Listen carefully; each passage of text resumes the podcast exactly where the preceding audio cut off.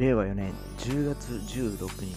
日曜日の朝を迎えております、えー皆様おはようございます。はい、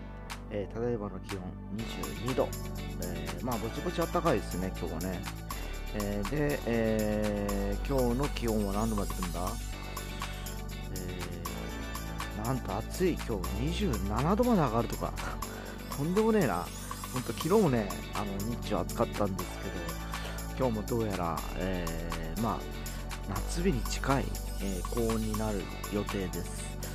えー明日からはねまた雨とか言ってるような状況なんで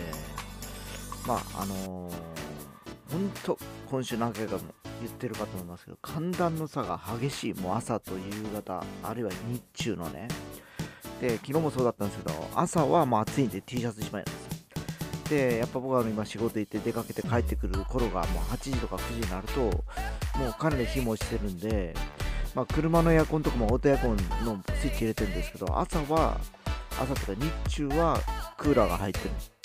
で朝とか、えー夜はですね暖房に変わるってすげえなんかこの気候の差が激しいんでですね。まあ本当体調管理ちょっと本当気をつけて、えー今日も一日、えー皆さんもですね過ごされたらよろしいかと思います。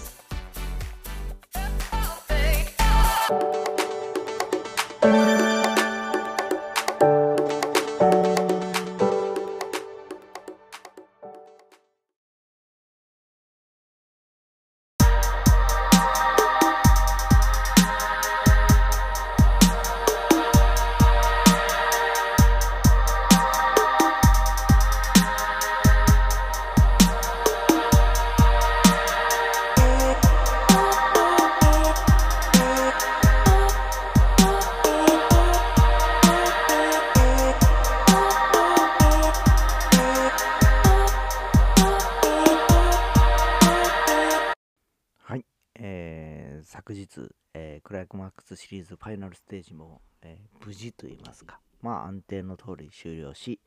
えー我らが福岡ソフトバンクスのシーズンは、え終了いたしました。まあ総括っていうわけじゃないんですけど、昔僕はね、少年野球とか中学校まで野球やってたんですけど、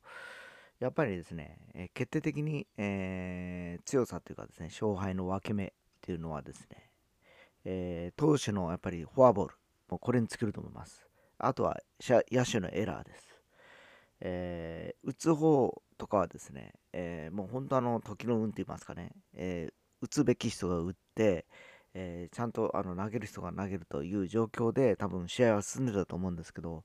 やっぱり、あのー今回、まあ、ソフトバンクとオリックスだけにかかわらず、セ・リーグのヤクルトと、えー阪神においてもですね、やっぱりフォアボールなんですよ。えー結局、あの結局、フォアボールというのはヒットと一緒なんですよね。えー打たれずしてランナーを出してしまう、与えてしまう。それもノーアウトからランナーを出すケースがホークスにおいて多くてですね、野球のセオリーから言うと、ノーアウトランナー一塁の場合は、送りバントで二塁にまずランナーを進めます。で、あと、あと2つアウト取り使えるわけなんで、その2人で点を取るっていうのが、まあ一つのやり方なんですね。で、えー今回全部、全試合見たんですけど、フォアボールでランナー出ます。送りバント、えーで二塁に行きました。で、その次必ずヒット打たれるんですよ。で、1、3塁になります。で、えー次またフォアボールで満満塁になりました。で、ヒット打たれて、こんな感じの試合が多くてですね、えーまあ本当あの、野手として守ってる人間としては、やっぱりこう、球が飛んでこないのにランナーが溜まっていって、しまいにはフォアボール押し出しとかでね、点取られると。なんかこう、ピッチャーの一人相撲というかですね、えーこれがやっぱり大きな、えー課題になったのかなという気がします。やっぱり何でもそうですけど、ワンマンプレーになってしまうと、チームのやっぱり結束力は、やっぱりこう、だんだんだんだん薄れていってですね、えー本来、あの硬い結束のチームであっても、やっぱほつれていくのかなっていう感じがしました。えーまあ多分来年はですね、本当ピッチングコーチ、えーを、やっぱり素晴らしいピッチングコーチを雇ってですね、もう高山コーチとかじゃやっぱつまんないんで、やっぱきっちりそのフォアボールを出さない投手を育成してほしいなという気がします。まあもちろんね、フォアボールゼロっていうわけではないと思うんですけど、あの出していいところといけないところってやっぱ分かるわけですね。僕らでも普通に野球やってて、やってない人でも見ててもですね、ここは出してほしくないなっていう時に出してしまうと。これはもしかしたらピッチャーだけの問題ではなく、そこに要求したキャッチャーの問題でもあるのかなっていう気がしますので、もう本当、来年はね、ピッチャーも、えー、キャッチャー、バッテリーコーチも含めてですね、刷新してもらわないことには多分、もう優勝とかいう浮上はないかなという気がします。ね、もう昨日試合が終わった瞬間にもう千賀投手はもう FA を宣言して、えー、メジャーに行くっていうふうに意向を示しましたので、来年はもうエース不在なんで、えー、確実に戦力は落ちます。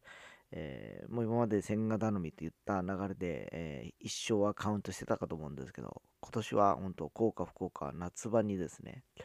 えー、コロナウイルスの影響もあって主力が抜けた際にいろんな若手の子たちが出てきました。えー、でそんな子たちが、えー、もう来年はね、えー、主力として担ってくれる、もう今年あのビッグボスがやったように、新庄がやったようにですね、若手を育成するために時間を使ってもいいのかなっていう気もします。えもう結局もう去年も優勝してない、今年も優勝してないわけですから、もう2年やろうが3年やろうが一緒だと思うんですね。それよりも4年後、5年後にきっちりまた上昇チームが作り上げることを考えると、今、その育成から上がってきて、だんだんあのドラフト1位、2位で入ってきた子たちがも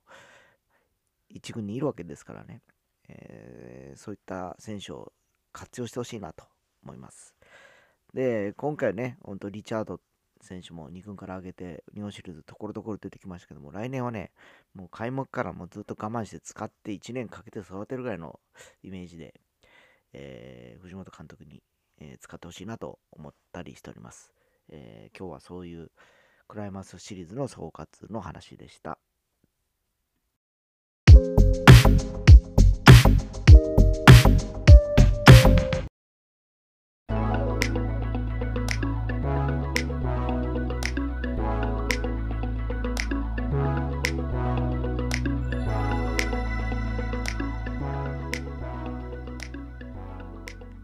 はい、えー、明日はですね、え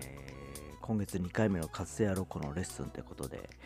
えー、またですね、えー、活性の、えー、日和の家という古民家に行ってやってまいります。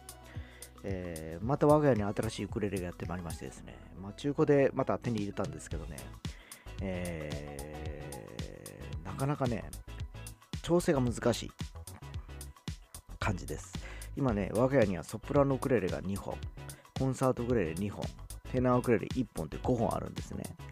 で、12月の発表会を見据えて、えー、要は、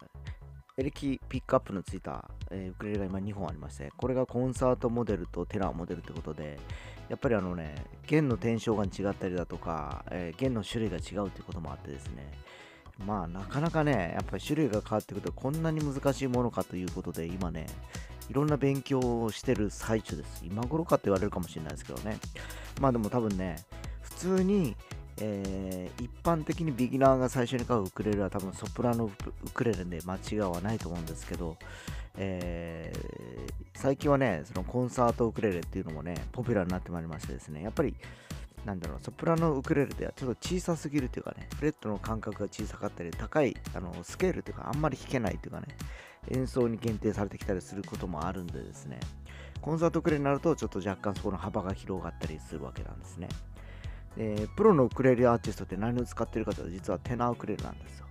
でそんな感じで私もテナーを手に入れた時にああなるほどなっていう感じがしました。まあそんな感じでそんな3種類を駆使してちょっと明日もね、えー、2回目のレッスンに挑みたいと思いますので皆様12月こうご期待ください。